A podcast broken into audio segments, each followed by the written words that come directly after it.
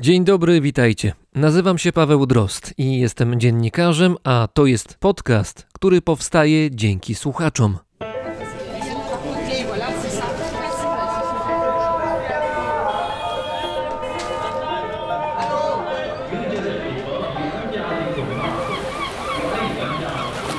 Brzmienie świata z lotu Drozda.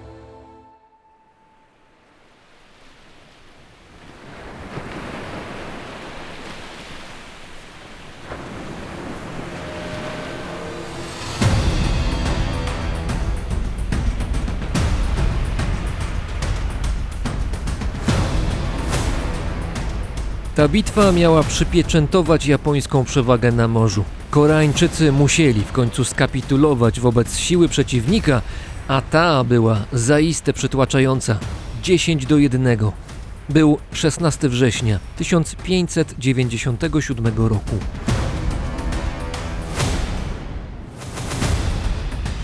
Bitwa w cieśninie Myeonjan miała przejść do historii jako ostateczny koniec koreańskiej floty i miała wzmocnić inwazję japońskiej armii na Półwyspie Koreańskim. Taką nadzieję miał Toyotomi Hideyoshi.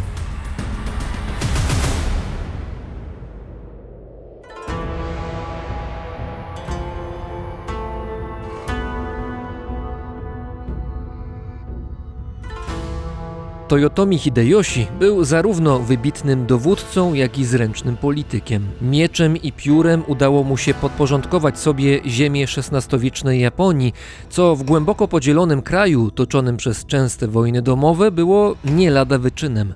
Gdy osiągnął swój cel na wyspach, jego ambicje wylały się poza granice kraju.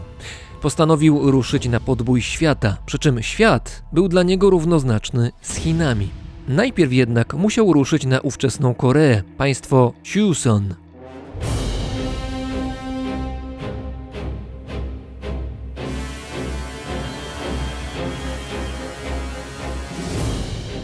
Wierząc we własny geniusz i siłę, Toyotomi w 1592 roku wysłał wojska na Półwysep Koreański. Pierwsze miesiące zdawały się potwierdzać wielkość japońskiego dowódcy. Japończycy szybko zdobywali kolejne miasta.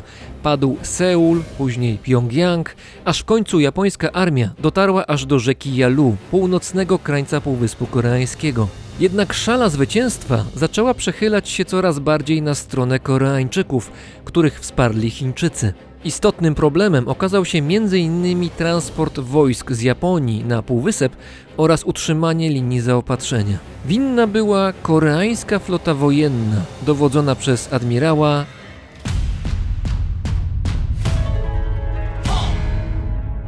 i Sun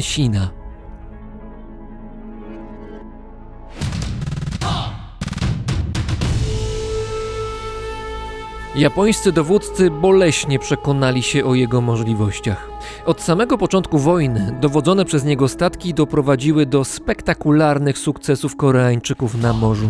W krótkim czasie posłał na dno kilka tysięcy Japończyków, hamując postępy armii Toyotomiego na lądzie. To był przeciwnik, na którego należało uważać. Szczególny respekt budziły jego okręty żółwie. Był to rodzaj pancernych statków napędzanych wiosłami. Były całkowicie zabudowane, co chroniło załogę przed ostrzałem i umożliwiało prowadzenie ognia z kilkudziesięciu dział, a później ewentualny abordaż na wrogie okręty. Toyotomi Hideyoshi miał nadzieję, że irytująca aktywność koreańskiej floty zmierza do końca. W połowie 1597 roku potężna japońska armada w jednej z bitew zniszczyła prawie 200 koreańskich okrętów. Teraz admirał Yi Sun-shin miał do dyspozycji zaledwie 13 jednostek. 13. Przeciwko niemu płynęło co najmniej 300 okrętów japońskich, z czego ponad 1 trzecią stanowiły okręty wojenne.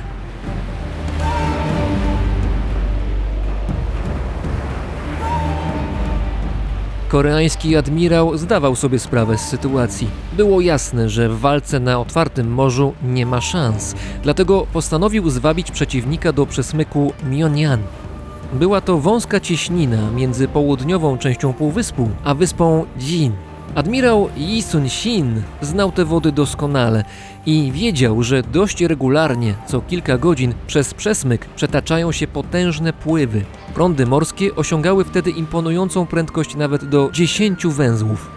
Wiosną zmiany na wodzie były tam tak gwałtowne i głośne, że miejsce nazywano ryczącą cieśniną. Dla większości statków manewrowanie w tym wąskim i niebezpiecznym akwenie było poważnym wyzwaniem, ale nie dla wojennych okrętów pod koreańską banderą.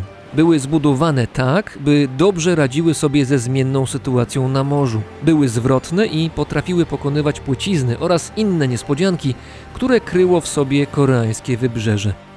Tego nie można było powiedzieć o okrętach japońskich.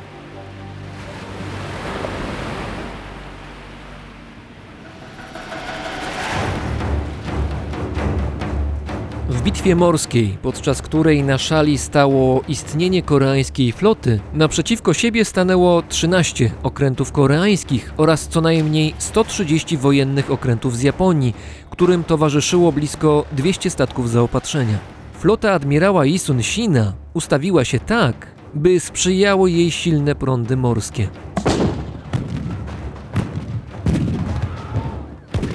Gdy rozpoczęła się walka, Japończycy nie mogli wykorzystać wszystkich swoich możliwości z racji niedużej szerokości przesmyku. W użyciu były działa, arkebuzy, strzały i miecze. Wielokrotnie dochodziło do walki na pokładach.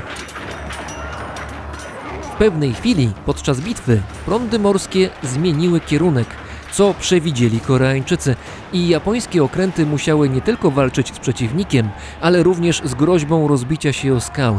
Zaczęły wpadać na siebie, tracąc kontrolę nad sytuacją. Wtedy znowu zabrzmiały koreańskie działa.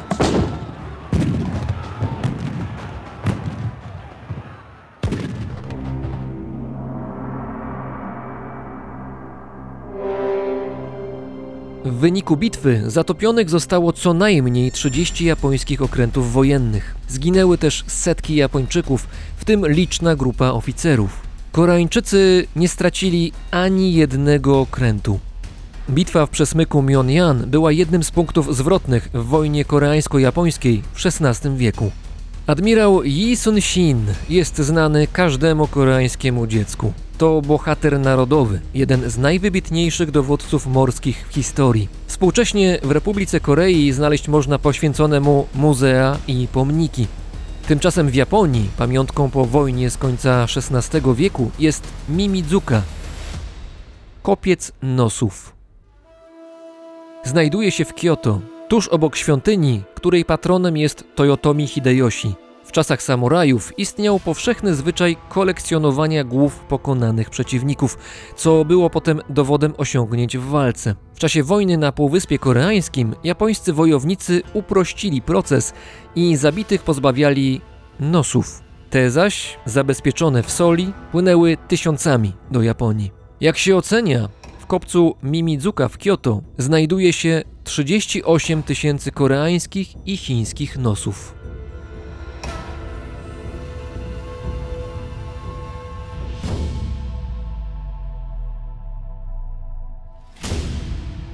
Dla niektórych to odległa przeszłość i świadectwo brutalności dawnych wojen.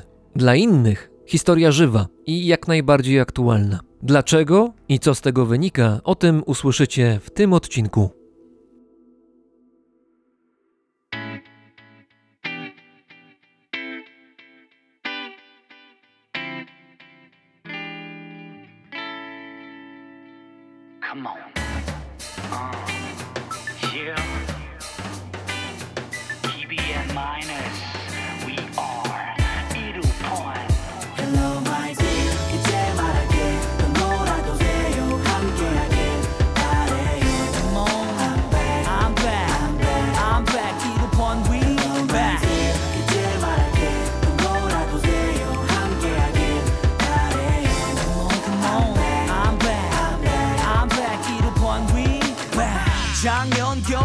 래도록 걸쳤었던 두꺼운 옷들은 다 장롱 속으로 포개서 쑤셔 넣어둘 시간이야. 마이크로폰을 잡은 짧은 손가락에 that's me. 보여줬었잖아. 이 작은 손으로도 세상을 움켜쥐고 흔드는 방법. 255그 작은 발로 위대한 발자국을 남겨가는 New Armstrong yeah 남들을 비웃는 법 내 맘을 다 비우는 법. 멋들어지는 비유법 이런 건 잘 몰라도 이루펀 힙합 당신들을 변화시켜 틱탁 틱탁 시간이 됐잖아? Bring it back. 어이 거기 멋진 친구. 기지개를 펴도 돼. 형들이 왔으니까. KBN MINOS we back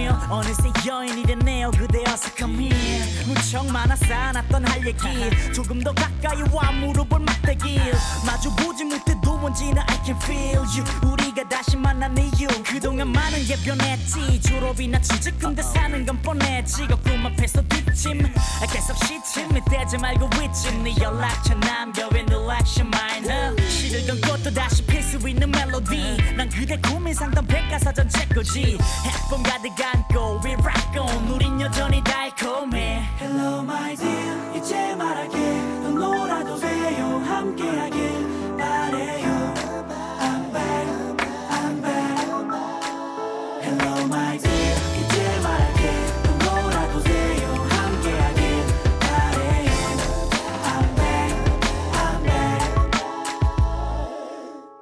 Azja Południowo-Wschodnia nie jest monolitem.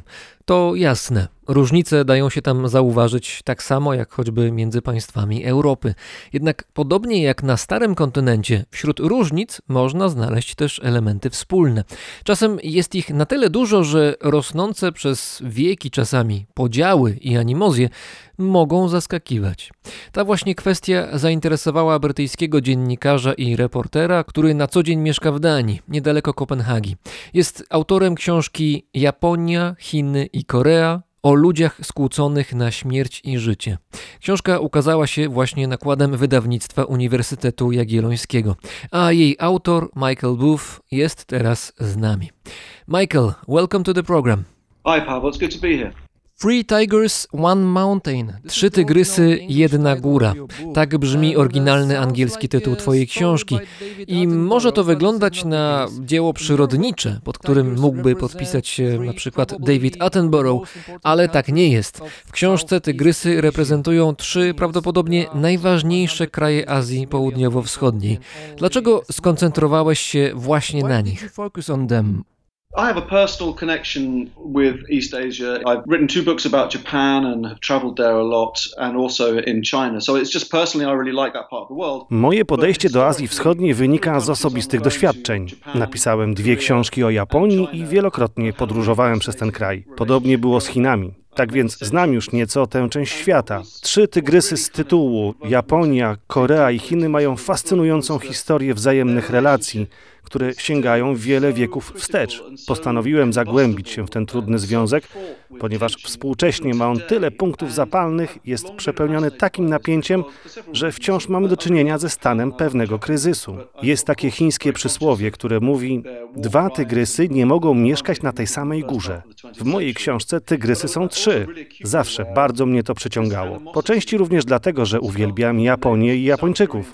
Ale oczywiście jestem jak najbardziej świadomy historii z połowy XX wieku, japońskich zbrodni i przewinień. Z drugiej strony minęło już sporo czasu, a animozje między Japonią, Koreą Południową i Chinami nie tylko mają się dobrze, ale wręcz są utrwalane. Ciekawiło mnie, jak to możliwe i dlaczego tak się dzieje. Czy niechęć do Japonii ze strony Chin i w szczególności ze strony Korei jest czymś autentycznym? Czy ludzie w Republice Korei i w Chinach Czują wobec Japończyków to, co mówią politycy i media.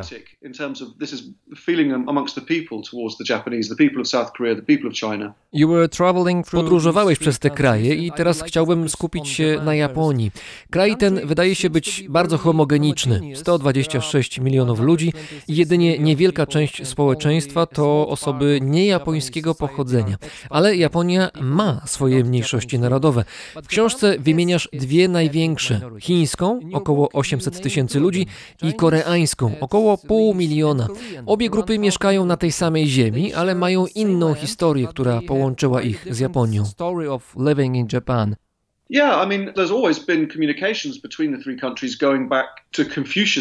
Zgadza się. W przeszłości, choćby w czasach konfucjańskich, zawsze była między tymi krajami komunikacja. Dajmy na to w Japonii, w dziełach sztuki, w języku, a nawet w rolnictwie można wciąż znaleźć chińskie korzenie. To wynik setek, jeśli nie tysięcy lat współistnienia. I masz rację, w Japonii nie ma wielu mniejszości narodowych, a najbardziej istotne są mniejszości chińska i koreańska, które bardzo mnie zainteresowały. Chińczycy pojawili się w Japonii przed Koreańczykami. Chiny były jednym z dwóch krajów, które miały zgodę na handel na japońskiej ziemi w czasie, gdy Japonia trwała w stanie samoizolacji, sakoku. To trwało ponad 200 lat, aż do połowy XIX wieku i wtedy handel odbywał się wyłącznie przez port Nagasaki. Obok Chińczyków handlem zajmowali się, co zaskakujące, Holendrzy. No ale to już inna historia. A kiedy Japonia otworzyła się na świat, wielu Chińczyków przyjechało na wyspy, szukając swojej szansy. To był ten moment, gdy w Japonii zaczęła powstawać mniejszość chińska. So the roots of the Chinese in Japan goes back mostly to then. The roots of the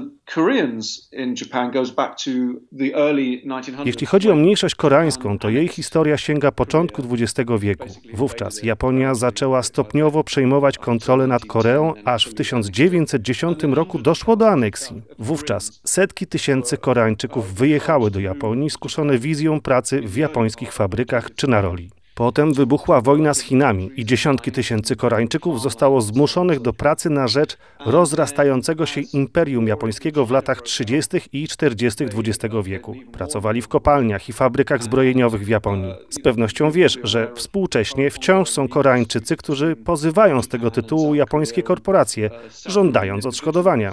Powiedziałeś, że w Japonii jest około pół miliona ludzi pochodzenia koreańskiego. Takie są oficjalne szacunki ale tak naprawdę nikt nie wie dokładnie, o jakiej liczbie powinniśmy tu mówić. Po II wojnie światowej Zainichi, czyli Koreańczycy w Japonii, byli obiektami wielu uprzedzeń i prześladowań ze strony Japończyków. Japonia była zniszczona przez wojnę. Wtedy nie chciała już Koreańczyków. Z tego względu wielu z nich zmieniało nazwiska na japońskie i przyjmowało japońskie obywatelstwo, by zniknąć z celownika. Kilkaset tysięcy z nich tak nie postąpiło i dalej dumnie podkreślało swoje pochodzenie. I to właśnie tych ludzi i ich potomków ocenia się na pół miliona osób.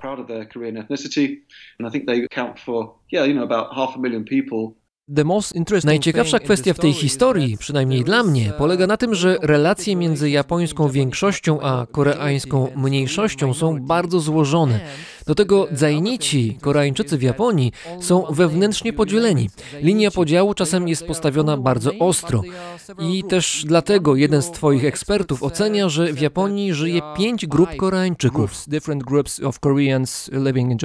Oh yeah, that's kind of the five categories of Koreans and how they identify themselves really. Tak, można wyróżnić pięć kategorii Koreańczyków w Japonii. Od tych, którzy są dumni ze swoich korzeni i kultury, po tych, którzy dali się wchłonąć przez japońskie społeczeństwo. Nawet ich najbliżsi współpracownicy, rdzenni Japończycy, mogą nie wiedzieć, że mają do czynienia z osobami pochodzenia koreańskiego. W szczytowym momencie w Japonii mieszkało blisko 2 miliony 300 tysięcy Koreańczyków. Niektórzy z nich byli na wyspach w drugim lub trzecim pokoleniu. Urodzili się tam. W Japonii zbudowali sobie nowy dom. Po kilku dekadach życia poza ojczyzną dla Koreańczyków z Korei nie byli już prawdziwymi Koreańczykami.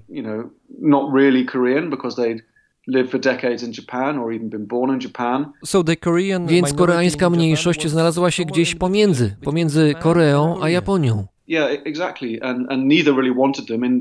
Właśnie tak. I żadna ze stron nie chciała ich u siebie. W Japonii nie mieli szans na pracę w państwowych firmach i szukali różnych możliwości w firmach prywatnych. Wśród Japończyków istnieje powszechne, wciąż popularne przekonanie, że zainici albo zajmują się hazardem, szczególnie salonami gry w pacinko, to rodzaj automatów do gry, albo są kryminalistami. Współcześnie, jeśli twoja córka chce wyjść za jakiegoś mężczyznę, nie masz prawa sprawdzać jego przeszłości.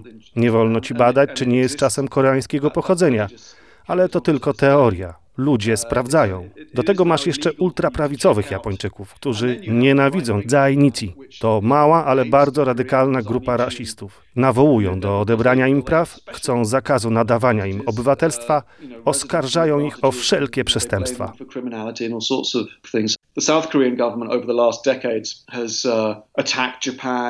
Ich działalność z kolei wykorzystywana jest przez ostatnie dekady przez polityków południowej Korei. Krytykują i atakują Japonię, by zwiększyć swoją popularność. Koreańskie szkoły nauczają negatywnego spojrzenia na Japończyków. Wtedy japońscy politycy z prawicy znowu uderzają w ton antykoreański. To naprawdę zaklęte koło, które jest wykorzystywane przez niektórych ludzi i polityków dla ich własnej korzyści. Cheongryeon, this is one of these Yeah. five groups. Cheonryeon to jedna z grup Koreańczyków mieszkających w Japonii. Grupa bardzo dziwna. W latach 60. czy 70. byli zakochani w Korei Północnej. You have two main Zainichi groups, two main Koreans in Japan. W Japonii istnieją dwie główne grupy Zainichi. Jedna nazywa się Cheonryon, a druga to Mindan. Cheonryon to grupa Koreańczyków, którzy sympatyzują z Koreą Północną.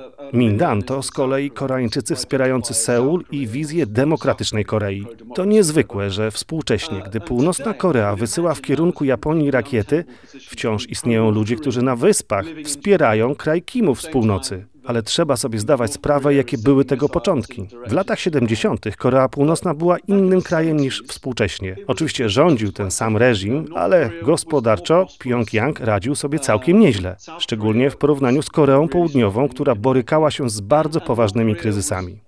I w tamtym czasie Korea Północna aktywnie zachęcała Koreańczyków z Japonii do powrotu na swój teren. Co więcej, zachęcali do tego również Japończycy oraz wiele organizacji pozarządowych. W efekcie w latach 70. tysiące Jainci wyemigrowały do Korei Północnej. Oczywiście dość szybko stało się jasne, że północ nie jest takim znakomitym miejscem do życia, jak się wydawało, ale mimo to miłość do kraju Kimów wśród zwolenników Cheonryon oraz wiara, że kiedyś nastąpi zjednoczenie obu Korei pod kierownictwem Pjongjangu, wciąż w Japonii istnieje.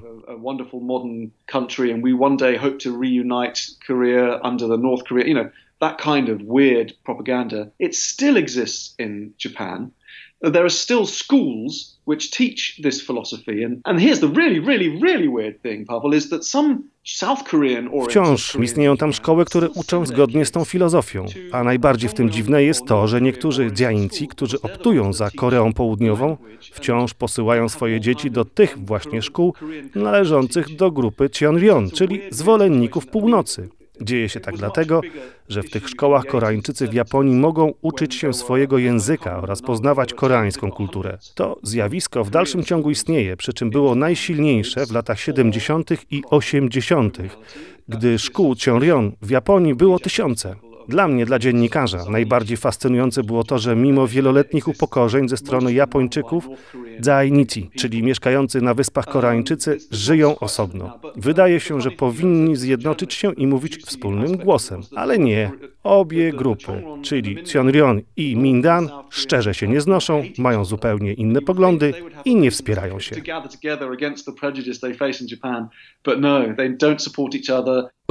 Ale obie strony prawdopodobnie mają dzieci w tej samej szkole. Yeah, yeah, exactly. That's It's very, crazy. very weird. And that, but the Japanese government has supported, has funded. Tak, to bardzo dziwne. A japoński rząd wspierał te szkoły finansowo. Wiele z nich nawet założył. To dlatego, że w latach 70. w Japonii partie prokomunistyczne były bardzo silne i postrzegały Koreę Północną jako sprzymierzeńca.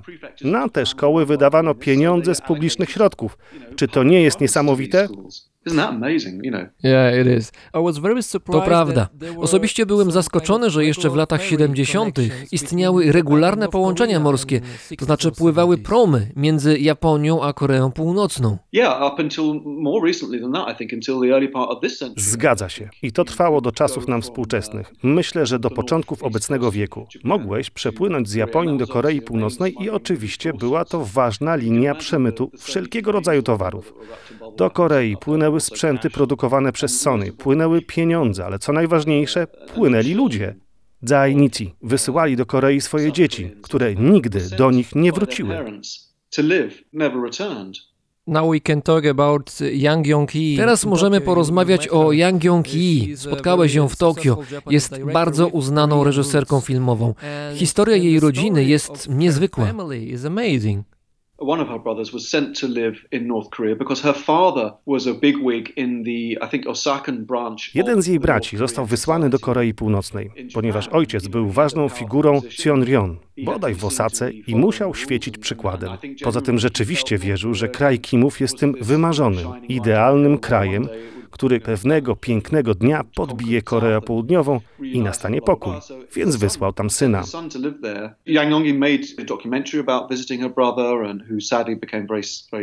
Yon-yi daughter. zrobiła film dokumentalny na ten temat. Pojechała do brata, który był wtedy bardzo chory. Poznała jego córkę, która tam się wychowała. Yan Yon nakręciła niezwykły dokument, ponieważ pozwala on zobaczyć prawdziwą Koreę Północną i jej prawdziwych mieszkańców. Kiedy sytuacja w tym kraju pogorszyła się, nawet jej ojciec przyznał, że wysłanie syna było błędem. Yon też mogła być tam wysłana, ale była małą dziewczynką i nie była uznawana za istotną, wartą edukacji w najlepszym z państw. Ostatecznie wyjechała na studia do Nowego Jorku i dzisiaj jest uznaną reżyserką filmową.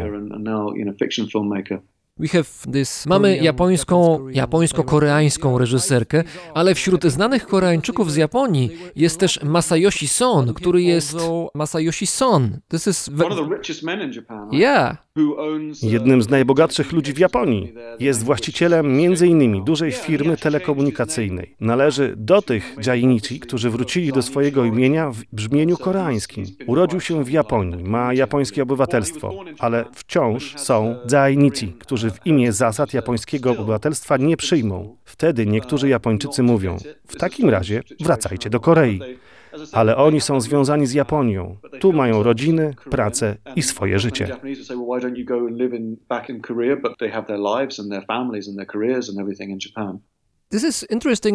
To interesujące, że między Japończykami a Koreańczykami mieszkającymi w Japonii jest tyle niechęci, a czasem wręcz nienawiści.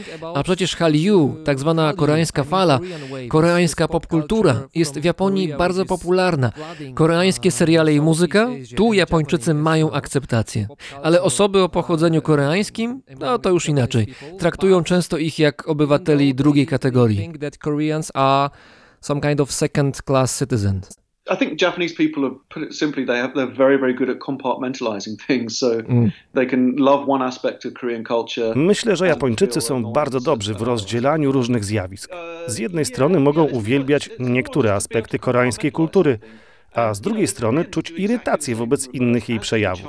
Zresztą Koreańczycy w Korei i Chińczycy w Chinach robią dokładnie to samo. W trakcie mojej podróży w ramach zbierania materiałów do książki byłem w Nankinie. W tym mieście w 1937 roku Japończycy dopuścili się zbrodni wojennej, zabijając co najmniej kilkadziesiąt tysięcy Chińczyków, a może nawet i więcej. I kiedy tam teraz pojedziesz, znajdziesz muzeum, które dokumentuje tamte wydarzenia. Ale obok będzie mnóstwo sklepików sprzedających gadżety z japońską marką Hello Kitty, sklepy samoobsługowe japońskich sieci handlowych i restauracje sushi. Tak samo jak w Japonii. Część kultury sąsiada uwielbiamy, a części nienawidzimy. I to chyba jest dla mnie powód do optymizmu. Być może wymiana kulturalna przez kuchnię, K-pop, J-pop albo sztukę i kinematografię w przyszłości zbuduje w regionie mosty. What is, czym jest Kotobuki w Yokohamie? Kotobuki is it's a Korean area of town, the center of the Kotobuki kind of day to część miasta Yokohama, w której mieszkają ludzie pochodzenia koreańskiego. Są to najczęściej osoby pracujące za dniówki i wykonujące proste prace. Jest to miejsce ludzi biednych, dalekie od tego, jak turyści wyobrażają sobie Japonię. Życie jest tam trudne, a zarobki niskie. Kotobuki ma w mieście bardzo złą opinię. Złą opinię mają też mieszkający tam ludzie. Dzieje się tak, mimo że ten obszar leży tuż obok ładnego Chinatown, chińskiej dzielnicy. Yokohama jest drugim pod względem wielkości japońskim miastem. To też duży i ważny port. I właśnie tutaj najczęściej docierali chińscy imigranci w XIX wieku i do dzisiaj Chinatown ma się tu świetnie. Jest to miejsce bardzo popularne. To ważna atrakcja turystyczna również wśród Japończyków.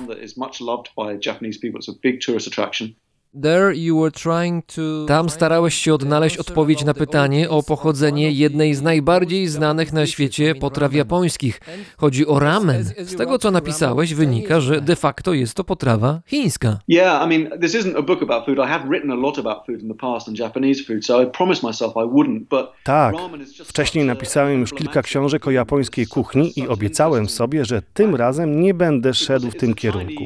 Ale ramen jest tak charakterystycznym daniem i ma tak ciekawą historię, że nie mogłem sobie odmówić. Wszystko zaczęło się w połowie XIX wieku, gdy do Japonii zaczęli zjeżdżać amerykańscy i europejscy handlarze. Dołączali do nich chińscy robotnicy. Nie przepadali za kuchnią japońską, więc zaczęli otwierać własne restauracje, gdzie serwowali m.in. proste zupy z makaronem. Japończycy czasem tam jadali, ale popularność chińskich dań była średnia. Tymczasem zaraz po II wojnie światowej Amerykanie mieli u siebie nadmiar pszenicy i musieli jakoś się jej pozbyć. Zarzucili więc japoński rynek tanią pszenicą, zachęcając wyspiarzy, by więcej pszenicy spożywali. A z czego robi się makaron? Z pszenicy. W ten sposób w ciągu kolejnych lat Japończycy zaczęli spożywać coraz więcej makaronu, ramenu, który bazował na chińskiej wersji, ale był przyrządzany na modłę japońską, z dodatkiem dashi, japońskiego bulionu rybnego z dodatkiem wodorostów oraz z sosem sojowym. Japończycy, jak to Japończycy, udoskonalili przepis i stworzyli coś unikalnego. Tak więc jedna z najbardziej japońskich potraw powstała na bazie przepisu chińskiego pod wpływem i za sprawą japońskiego perfekcjonizmu. Jestem przekonany, że w restauracjach, które widziałem w Chinach, gdzie podaje się ramen, Chińczycy są przekonani, że jedzą japońską potrawę. Mamy takie angielskie powiedzenie: sprzedawać herbatę do Chin. A przecież teraz Japończycy sprzedają Chinom chińską potrawę. you know, we have a saying in, in English, selling tea to China. The Japanese are selling their own dish to China, right? Moje ostatnie pytanie jest właściwie powtórzeniem podtytułu angielskiego wydania Twojej książki i brzmi: Dlaczego te trzy kraje nie mogą się ze sobą porozumieć? Po pracy nad książką, po podróży przez Japonię, Chiny i Koreę, po wejściu głębiej w historię tych krajów, do jakich wniosków doszedłeś? Czy znalazłeś jakieś klucze do rozwiązania tego problemu? You know, the Chinese and the Koreans would say it's because the Japanese did terrible, terrible things to us and haven't properly apologized. Chińczycy i Koreańczycy powiedzieliby zapewnie, że wszystkie problemy wynikają z tego, że Japończycy wyrządzili im potworne krzywdy i nigdy odpowiednio nie przeprosili. W rzeczywistości Japończycy przeprosili, ale nie w taki sposób, jaki zadowoliłby Chiny i Koreę. Trudno się też dziwić. Jeśli wychowujesz się wśród ludzi, którzy pamiętają wojnę albo mieli ojców i matki żyjących w tamtym czasie, przesiąkasz atmosferą poczucia krzywdy. To pamięć zbiorowa, przekazywana z pokolenia na pokolenie. Gojenie ran musi zabrać trochę czasu. Tak było w Europie z Niemcami, tak będzie pewnie w Azji Wschodniej z Japonią. Są jednak utrudnienia. Nie możemy zapominać, że w Japonii działa skrajna prawica, która nie jest liczna, ale jej zachowanie jest bardzo agresywne i po prostu straszne. Z drugiej strony politycy w Chinach i Korei celowo wyolbrzymiają znaczenie takich skrajnych zachowań i podsycają antyjapońskie postawy.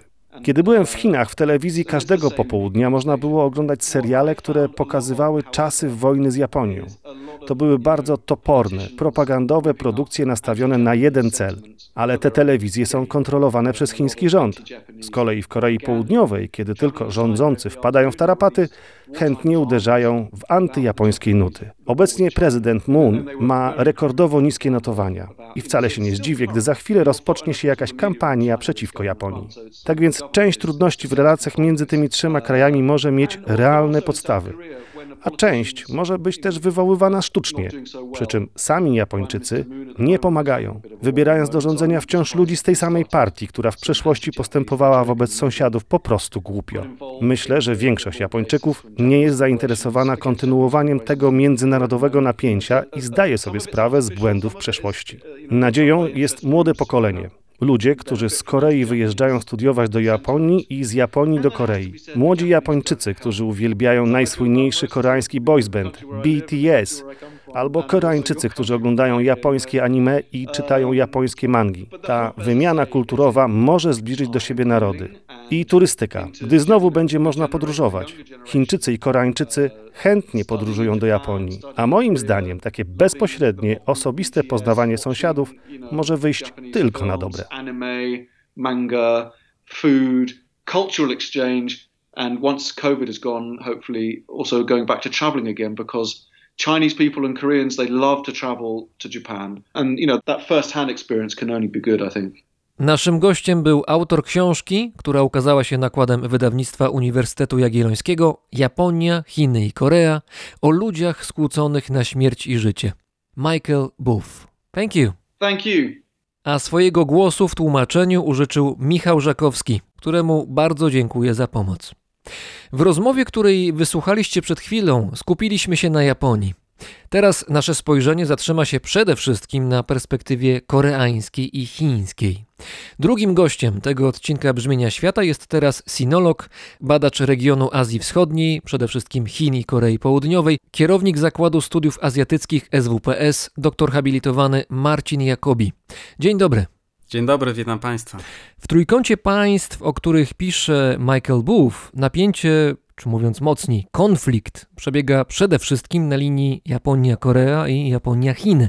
Ale nie można zapominać, że również relacja między Republiką Korei a Chinami, szczególnie w ostatnich latach, nie należy do łatwych. Miesiąc temu pojawiły się oznaki pewnego ocieplenia. Po prawie czterech latach Chińczycy zakończyli de facto bojkot koreańskich produkcji filmowych na terenie państwa środka. No, wydawać by się mogło, że idzie odwilż, ale z kolei w Korei niedawno miał miejsce kinematograficzny skandal. Historia jest zupełnie przedziwna, streszczę ją w kilku zdaniach. Otóż powstał nowy koreański serial o zombie, czyli horror o nieumarłych. Akcja toczy się w realiach XIV-wiecznego państwa koreańskiego i tam też bohaterem głównym jest król Taejon, postać historyczna. I tropi on e, zombie razem ze swoimi synami. No, fabuły może nie będziemy dokładnie omawiać, natomiast ważne jest, że serial został zdjęty z anteny po zaledwie dwóch odcinkach w atmosferze skandalu. Powodem było jakoby chińskie jedzenie widoczne na stole w jednej ze scen oraz ubiory bohaterów serialu, które ponoć mają chiński charakter. Protesty były tak duże, że dotarły nawet do prezydenta Korei. No i teraz z zewnątrz wygląda to tak, jakby Koreańczycy byli bardzo przewrażliwieni i po prostu przesadzają. Ale jak to wygląda z koreańskiej perspektywy? No tak, to się zgadzam, że rzeczywiście z naszej perspektywy troszeczkę możemy się dziwić temu wszystkiemu, bo to są takie rzeczy, które nam się wydają zupełnie drobne. Natomiast dla Koreańczyków rzeczywiście one są kluczowe i wydaje mi się, że to wynika z kilku różnych rzeczy. Wynika przede wszystkim z jakiejś takiej dumy narodowej, która rozwija się wbrew różnym narracjom historycznym w Chinach, które jednak idą w kierunku takim, żeby trochę zmniejszyć wyrazistość tradycji historycznej i kulturowej koreańskiej, żeby pokazać Koreańczyków w kontekście bardziej mniejszości etnicznych, które są w Chinach. Musimy pamiętać, że Chiny, te północno-wschodnie prowincje, jest tam bardzo dużo mniejszości Chaosien, czyli Koreańczyków, którzy tam mieszkają na stałe, często mówią z akcentem po koreańsku, czasami jest to wręcz ich drugi język. To znaczy mieszkają w ramach Chińskiej Republiki Ludowej. Tak, są obywatelami Chińskiej Republiki Ludowej i oficjalnie są jedną z 55 mniejszości etnicznych. I Chińczycy traktują stroje tradycyjne koreańskie, jedzenie tradycyjne koreańskie, muzykę itd., itd., tej mniejszości etnicznej jako tradycje chińskie, ponieważ uważają, że naród w tym nowoczesnym, współczesnym chińskim pojęciu obejmuje wszystkie mniejszości etniczne, czyli Tybetańczyk jest Chińczykiem, Ujgur jest Chińczykiem i Koreańczyk mieszkający w Chinach jest Chińczykiem. I to jest kość niezgody takiej kulturalnej pomiędzy Chinami i Koreą, ponieważ Koreańczycy bardzo często czują, że ich tożsamość kulturowa jest zawłaszczona przez Chińczyków. To znaczy, jeżeli są jakieś koncerty muzyki etnicznej w Chinach, chińskiej muzyki etnicznej, na których słychać Arirang, czyli najsłynniejszą pieśń, utwór koreański i jest on pokazywany jako część kultury chińskiej, no to Koreańczycy się gotują i uważają, że po prostu trzeba coś z tym zrobić, trzeba zaprotestować. Więc bardzo dużo takich negatywnych reakcji koreańskich wywodzi się z tego, że Koreańczykom często wydaje się, że ich tożsamość kulturowa jest zagrożona, że te wielkie Chiny chcą połknąć ich kulturę i jak gdyby przerobić ją na coś, co jest związane e, z Chinami. Czyli następuje coś w rodzaju próby sinizacji elementów koreańskiej kultury. Tak, albo może nawet inaczej. Włączenia wszystkiego, co koreańskie, w dyskusję o wielkich Chinach i wielkiej kulturze chińskiej i cywilizacji chińskiej, która jak parasol obejmuje wszystko i już nie widać, co tam jest w środku, bo na, na górze mamy wielki parasol chiński. I, I to jest związane też z taką już bardziej poważną narracją, czy nawet polityką historyczną chińską. Bo jeżeli się cofniemy do jeszcze dalej w historię Korei, mamy różne państwa koreańskie, które dla Koreańczyków są koreańskie, chociażby Koguryo, wielkie państwo, które obejmowało tereny dzisiejszej Korei Północnej i bardzo dużej części Mandżurii, która należy do Chin i kawałek do Rosji. No dla Koreańczyków to po prostu było państwo koreańskie, natomiast w chińskiej narracji historycznej bardzo często to jest jakieś państwo, które nazywa się jakoś tam i nie ma w ogóle żadnego połączenia w narracji tego państwa z Koreą i z Koreańczykami. Także oni są tutaj bardzo przeważliwieni i starają się to wszystko ochronić. No i na tym tle mamy bardzo dużo takich większych i mniejszych konfliktów kulturowych na poziomie i państw, i na poziomie Koreańczyków i Chińczyków dotyczących tego, co jest koreańskie, co nie jest koreańskie, dlaczego należy podkreślać, że coś jest koreańskie i tak No i ten konflikt nawet wszedł do kuchni pod koniec zeszłego roku, bo wtedy skandal z kimchi miał miejsce. No władze z jednej z chińskich prowincji zarejestrowały swoją lokalną potrawę, którą z kolei chińskie media nazwały słowem kimchi i zasugerowały, że to jest dowód na to, że wzór kimchi pochodzi właśnie z Chin. No i oczywiście to wywołało bardzo gwałtowną reakcję Seulu. Tutaj chciałbym sprostować pewne rzeczy, dlatego że rzeczywiście to była wielka burza i ja spojrzałem na te informacje dotyczące rejestracji i to wydaje mi się, że jest przede wszystkim problemem językowym, który został wykorzystany politycznie przez media i w Chinach i w Korei, bo po chińsku jest tylko jedno słowo, które określa i kimchi koreańskie i kiszonki chińskie. To jest pao cai. I w tym dokumencie chińskim było bardzo wyraźnie napisane po chińsku, sam to czytałem, także mogę zaświadczyć, że jest to dokument rejestracyjny dotyczący pao cai, czyli kiszonki, w nawiasie nie koreańskiej, czyli z wyłączeniem kimchi. Natomiast media podchwyciły to, zarówno prawicowe koreańskie, no bo tutaj musimy powiedzieć, że w Korei na przykład bardzo wielu osobom zależy na tym, żeby budować antychiński przekaz. Czyli bardzo wiele mediów koreańskich próbuje, że tak powiem, żerować na tego typu wydarzeniach, żeby budować takie przeświadczenie, że Korea jest zagrożona przez Chiny, że ci straszni Chińczycy znowu nam coś próbują ukraść, tym razem biorą się za nasze święte kimchi, które jest koreańskie, było i zawsze będzie koreańskie. Okazuje się, że to trochę jest manipulacja. Także akurat w tej konkretnej sytuacji wyglądało to w ten sposób. Natomiast była jeszcze później inna sprawa, kiedy jakaś wideoblogarka chińska zaczęła pokazywać, jak robi koreańskie kimchi, i to już było koreańskie kimchi, twierdząc, że jest chińskie. No i to naprawdę wywołało wściekłość Koreańczyków, jak można zawłaszczać ich tradycyjną potrawę czy przystawkę, bez której żaden Koreańczyk się nie obejdzie przy żadnym daniu. Także tutaj mamy rzeczywiście walkę o tożsamość kulinarną, która no, dla Koreańczyków jest niezwykle ważna. Antychińskie nastroje w Republice Korei są jednak o wiele słabsze niż nastroje antyjapońskie. Tak wynika chociażby z badań opinii publicznej i to się utrzymuje przez ostatnich pewnie kilka dekad. Michael Buff mówił, że jego zdaniem napięcia między Koreą a Japonią, ale też między Chinami a Japonią, mimo że mają historyczne podstawy oczywiście, to nierzadko są tworzone sztucznie, to znaczy przez polityków, przez media, tych wszystkich, którzy są zainteresowani podgrzewaniem antyjapońskich nastrojów. Ale z drugiej strony dobrze pamiętam, bardzo mocną scenę z połowy 2019 roku, gdy pewien Koreańczyk w akcie złości na Japończyków zaczął niszczyć swój własny samochód publicznie. To była chyba Toyota czy Lexus, ponieważ właśnie to był samochód japoński. To wtedy była wielka fala oburzenia i bojkotu japońskich produktów w Korei. Tak, sam oglądałem ten filmik. To był początek gigantycznego bojkotu, który trwa do dziś. W naszych mediach niewiele się o tym mówi, natomiast nie wiem, wydaje mi się, że to jest absolutnie historyczny bojkot, który trwa już, nie wiem, dwa lata mniej więcej i doprowadził do tego, że wszystkie japońskie główne firmy produkujące samochody wycofały się czy zamknęły swoje salony sprzedaży, bo po prostu nie sprzedają w ogóle samochodów, czyli Honda chyba najpierw się wycofała i po kolei wszystkie te gigantyczne marki, które sprzedają setki tysięcy samochodów w różnych krajach, z kolei po prostu się wycofały i tak samo wiele swoich sklepów zamknęło Uniqlo. Dla tych z Państwa, którzy nie wiedzą, to jest bardzo popularna sieć sklepów odzieżowych japońskich, które no, mają ogromny problem i kolejna rzecz, piwo, ponieważ Japończycy mieli bardzo silne marki piw, głównie w Korei. Z powodu bojkotu 40% mniej sprzedają alkoholu w ogóle te firmy, które działają na poziomie międzynarodowym. Także to była wielka mobilizacja społeczeństwa koreańskiego. Koreańczycy są do tego zdolni.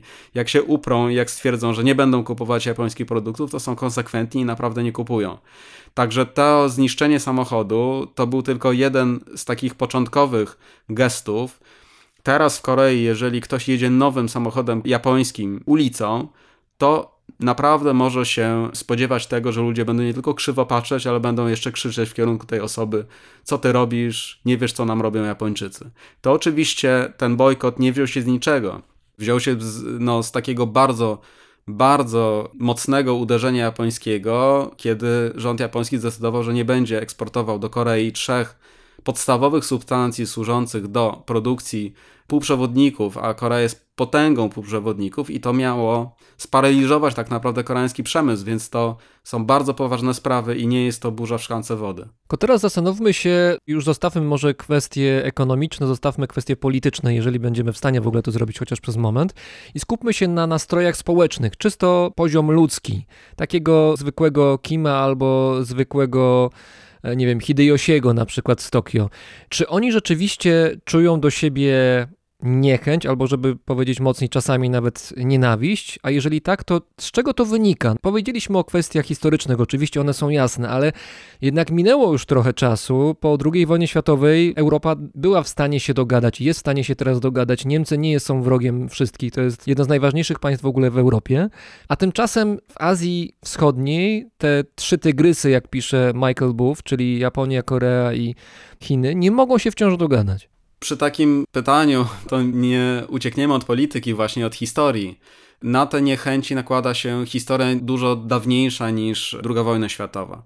Przede wszystkim to, że mamy bardzo negatywne stereotypy Koreańczyków w Japonii i Japończyków w Korei. Jeśli chodzi o stereotyp Japończyków w Korei i w Chinach, on jest dość podobny. On przede wszystkim wynika z takiego poczucia wyższości kulturowej i historycznej Chińczyków i Koreańczyków w stosunku do Japończyków. To znaczy to, że Japonia zawsze była tym najmniej rozwiniętym i dalekim gdzieś państwem niedostępnym półbarbarzyńców, którzy przyjeżdżali, przypływali na swoich okrętach, mordowali, rabowali i uciekali. No, XVI wiek, prawda, przede wszystkim. Tak, no, wi- wielka inwazja japońska pod koniec XVI wieku, wojna roku Imjin w Korei, to było porównywalne z potopem szwedzkim u nas. Toyotomi Hideyoshi, który tam się pojawił ze swoją armadą. Tak, i, i to rzeczywiście było straszne, ale we wcześniejszych wiekach Japończycy robili to samo i z jednej strony Korea handlowała z kupcami japońskimi, z drugiej strony borykała się przez całe wieki z piratami japońskimi. I z trzeciej strony, jeżeli spojrzymy na ten transfer kulturowy, czyli czy mówimy o buddyzmie, czy mówimy o architekturze, czy mówimy nawet o znakach chińskich, czy mówimy o w ogóle takich bardzo wczesnych cywilizacyjnych różnych zdobyczach, no to to był transfer w jedną stronę. Z Chin do Korei, z Korei do Japonii, ewentualnie z Chin już bez Korei prosto do Japonii. Więc jest takie przeświadczenie i w Chińczykach, i w Koreańczykach, że ten naród jakichś takich wkurzających barbarzyńców gdzieś daleko nagle w XIX wieku wystrzelił do przodu, zindustrializował się, unowocześnił się i stworzył próbę zawładnięcia całą Azją, stworzenia imperium. No i II wojna światowa jest oczywiście najtragiczniejszym tego zwieńczeniem. Więc z jednej strony mamy takie myślenie, z drugiej strony mamy pewnego rodzaju jednak taką, wydaje mi się, fascynację czy zazdrość dotyczącą tego, jak Japonia się rozwijała gospodarczo, szczególnie w latach 70., 80., jaką była potęgą kulturową. Ten J-pop, no, no Japonia rzeczywiście była trendsetterem w Azji bardzo długo, właściwie aż do niedawna, kiedy Korea ją zdetronizowała. No i mamy taki właśnie ambiwalentny stosunek, czyli z jednej strony fascynację Japonią, zainteresowanie japońskimi produktami, stwierdzenie, że e, nie wiem, to szczególnie u Chińczyków widać, że relacje społeczne w Japonii są takie ułożone, że Japończycy są eleganccy, że są dobrze wychowani, że są grzeczni itd., itd., ale gdy spojrzymy głębiej, mamy bardzo dużo negatywnych emocji związanych właśnie z tą historią dawną, no i z całym problemem II wojny światowej i, i nierozliczeniem kwestii wojennych, no bo tutaj mamy zupełnie inną sytuację niż Niemcy i Europa. Mamy przede wszystkim taką sytuację, że Japonia dopiero od lat 90. XX wieku o wielu tematach wojny zaczęło się rozmawiać, czyli kwestia comfort women, czyli kobiet zmuszanych do prostytucji na rzecz armii japońskiej. To właściwie są rzeczy, które dopiero w latach 90. zaczęły wejść w dyskusję publiczną, więc jest to dość świeże, mimo że to jest druga wojna światowa. Problem, który jest gigantycznym problemem pomiędzy Japonią a Koreą, czyli zadośćuczynienie dla pracowników przymusowych koreańskich w Japonii w czasie II wojny światowej. To jest główna kość niezgody teraz politycznej pomiędzy obydwoma krajami. I to wszystko to są bardzo żywe tematy w Korei. Wydaje mi się, że one są trochę mniej żywe w Japonii. Japończycy chyba jako obywatele się mniej identyfikują z tymi problemami, to jest bardziej na poziomie politycznym. Natomiast w Korei idzie się ulicą i ulica koreańska żyje tymi kwestiami. No, mamy też problemy terytoriów spornych, czyli wysp Dokdo no to Koreańczycy non-stop o tym rozmawiają. Organizują biegi Dokdo, wyjazdy do Dokdo, produkty się nazywają Dokdo różne. Dokdo jest wszędzie. Natomiast w Japonii, tak jak ja parę lat temu Japonię e, jakoś tam poznawałem, no to tego tematu w ogóle nie ma, on jest na poziomie politycznym tylko. Także mamy tutaj dużą nierównowagę tego, jak postrzegane są przez społeczeństwa te problemy ale wydaje mi się, że to naprawdę są bardzo, bardzo głębokie kwestie, które są, no, przynajmniej na razie, nie do rozwiązania. A czy to nie jest czasem tak, że nie tylko kwestie kart historii tutaj wchodzą w grę, ale też taki sposób patrzenia na społeczeństwo jako takie? I tutaj mam na myśli kwestię hierarchii, takie konfucjańskie podejście, w którym to podejściu mamy powiedzmy trzech braci. Mamy Chiny, brata najstarszego, Koreę powiedzmy średniego, młodszego, a najmłodszym bratem jest Japonia. I w związku z tym, skoro jest takie przeświadczenie, no to porządek powinien być utrzymany, a tymczasem Japonia wychodzi do przodu i mówi zaraz, zaraz, to może ja jestem starszym bratem. Czy to nie jest czasem też źródło problemów? To była połowa XIX wieku, czyli wielka rewolucja, restauracja Meiji 1868. To wtedy rzeczywiście ten porządek konfucjański został wywrócony do góry nogami. Kompletnie, czyli Japonia stała się rzeczywiście liderem we wszystkim i to do Japonii jeździli chińscy, koreańscy studenci, żeby się uczyć nowoczesnej nauki zachodniej. Po Japonii przejmowano różne rozwiązania. Wydaje mi się, że, że, że to jest taka dość głęboka podstawa pewnych problemów. Natomiast teraz ja raczej bym tutaj obarczał przede wszystkim winą za to jednak kwestię II wojny światowej. To jest naprawdę bardzo duży problem w rozmowach też codziennych ja pamiętam, ile razy na przykład jeździłem taksówką w Chinach i taksówkarze sami, nie pytani przeze mnie, zaczęli mi mówić, jak strasznie nienawidzą Japonii za to, że ona nie przyznała się do zbrodni i win II wojny światowej, że ta straszna Japonia, ta druga wojna i cały czas rozmowa o kwestiach wojennych. I z jednej strony to jest czasami podsycane politycznie, ale z drugiej strony to głęboko trwi ta, to poczucie krzywdy, która nie została wyjaśniona, załatwiona i zamknięta jest bardzo głębokie i w Koreańczykach, i w Chińczykach. Jeżeli chodzi o perspektywę koreańską, to różne protesty są na świecie przeciwko różnym krajom, różnie to bywa. Natomiast coś takiego właśnie, że rozbijam swój samochód, niszczę swoją własność w imię protestu ogólnonarodowego, bo tak to należy interpretować, to jest zachowanie, wydaje się, skrajne, ale w ramach tego, jak Koreańczycy reagują na tego typu kwestie narodowe, to wydaje się jakoś mieści w pewnym standardzie. To znaczy, Koreańczycy reagują, jak już reagują, to reagują szybko, mocno i tak naprawdę z przytupem. Tak, to znaczy tutaj musimy pamiętać, że te protesty, ten ruch cały No Japan, bo tak to się nazywało, też po koreańsku, to były protesty, które miały podłoże ekonomiczne, czyli rozbijanie naszego samochodu to nie jest nienawiść do Japończyków jako do ludzi, tylko do rządu japońskiego, który próbował zniszczyć naszą koreańską gospodarkę. Czyli to jest tak, chcecie zniszczyć naszą gospodarkę, to ja zniszczę wszystko to, co mam japońskiego w domu i nie będę kupował waszych produktów. I zobaczycie, kto wygra. Także ja raczej tak bym to opowiedział ale zgadzam się całkowicie, że no, są bardzo duże różnice, takie jeżeli mówimy o stereotypach typowego Chińczyka, Koreańczyka, Japończyka. No Koreańczycy są bardzo żywiołowi i są naprawdę tacy działający poprzez wspólnotę. Mają tą kulturę, mówi się o kulturze wuri, czyli wuri, czyli my. Że Koreańczycy nie myślą ja, tylko myślą my. My, Koreańczycy, nie damy się. Będziemy z wami walczyć. Nasza gospodarka nie padnie. Rozwalimy wszystkie japońskie produkty i nic nie będziemy kupować waszego. My działamy razem. Także, także tutaj to nawet w kinematografii koreańskiej widać no Koreańczycy są bardzo tacy ostrzy i można powiedzieć, że dla nich nie ma koloru szarego. Jest albo coś białe, albo czarne. Się tam, tam rzeczywiście jest tak w filmach koreańskich, w serialach szczególnie, ostatnio troszkę ich oglądam, z różnych y, gatunków y, filmowych i tam jest coś takiego, jak mi się wydaje, że z poziomu zero, czyli takiego poziomu powiedzmy zen, takiego mnicha buddyjskiego, do poziomu pełnego wrzenia to mija kilka sekund. Naprawdę, to potrafi być bardzo szybkie. Tak, absolutnie. Zgadzam się. No, ja- nawet dałem temu nazwę, nie jest to nazwa naukowa, ale nazywam to kulturą eish. Tak. Bo Koreańczycy jak się Tak. zdenerwują, Iść. to y, emitują z siebie taki dźwięk eish, który y, oznacza, że dobra, teraz już o niczym innym nie myślę, teraz jestem w stanie zrobić wszystko, bo jestem wkurzony. I jeżeli się usłyszy ten dźwięk, to trzeba natychmiast uciekać. Ale to jest znakomite rzeczywiście, że pan zwrócił na to uwagę, bo ja też na to zwróciłem uwagę. Ja to O. kojarzyłem z takim polskim orzesz ty. I tak to brzmiało trochę. No to jest więcej. To jest, to jest takie, że ja już nie interesuje mnie moja przyszłość, moje życie, mój dom. Jak się wkurzę, to rozwalę wszystko. To jest raczej coś takiego.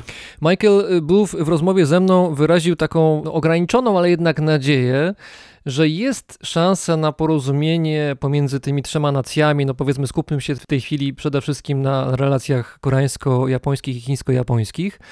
Że jest nadzieja na porozumienie, jeżeli kontakty bilateralne na poziomie takim czysto ludzkim, czy to przez turystykę, czy przez właśnie kontakty z kulturą popularną, tym momencie ludzie będą mogli zauważyć po tej drugiej stronie po prostu normalnego człowieka i od dołu zacznie się to jakoś naprawiać. No, to jest może dosyć naiwne podejście, ale właściwie, no, jeżeli budować jakąś nadzieję tutaj, no to chyba tylko na tym.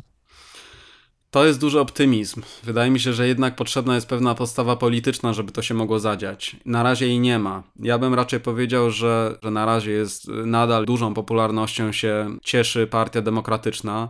Przedtem rządziła przez wiele lat taka twarda prawica, która rządzi nieprzerwanie prawie od lat 50. Japonią.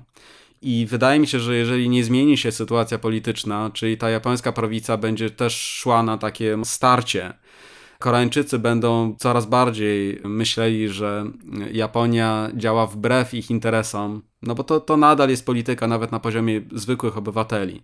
Koreańczycy uważają, czy teraz bardzo często postrzegają Japonię jako taki kraj, który działa bardzo, bardzo wyraźnie wbrew interesom koreańskim dotyczącym pojednania na Półwyspie, pokoju na Półwyspie.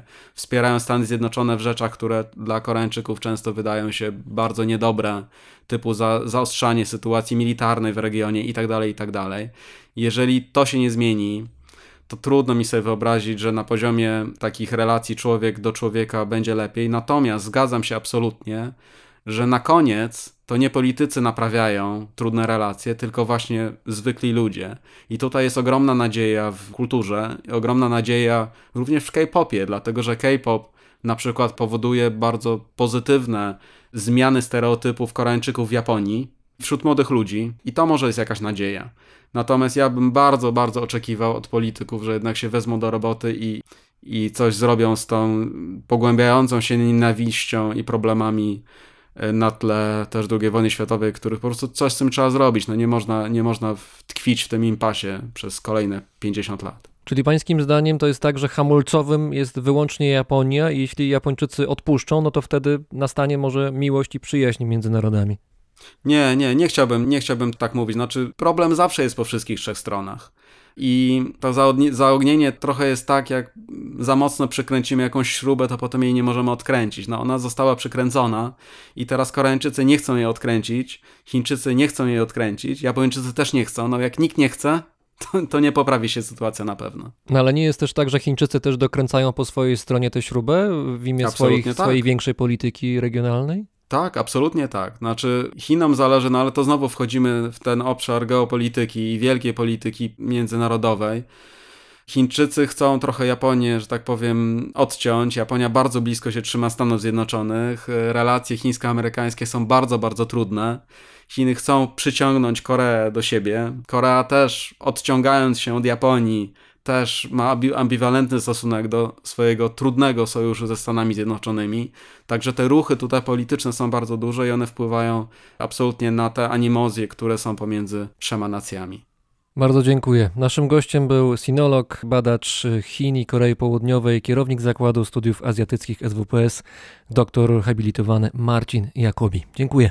Dziękuję bardzo.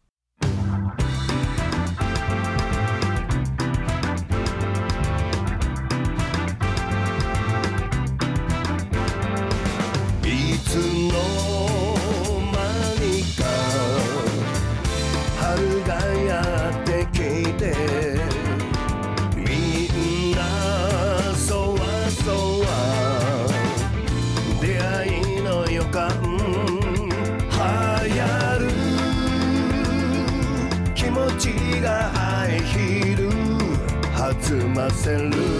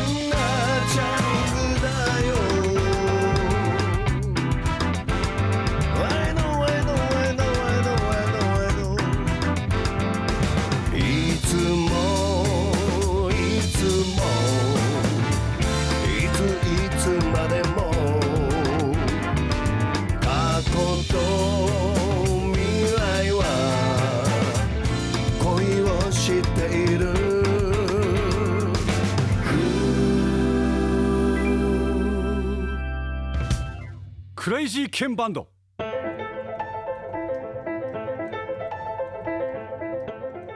Słuchaliście brzmienia świata z lotu Drozda, audycji poświęconej temu, co dzieje się w dalszych i bliższych zakątkach globu, by lepiej go zrozumieć. Tutaj z wrażliwością obserwujemy otoczenie, poszukując odpowiedzi na pytania, które wymagają przemyślenia i czasu. To podcast Światoczuły Brzmienie świata istnieje dzięki Waszemu wsparciu na patronite.pl. Za pomoc, za wszystkie wpłaty gorąco Wam dziękuję.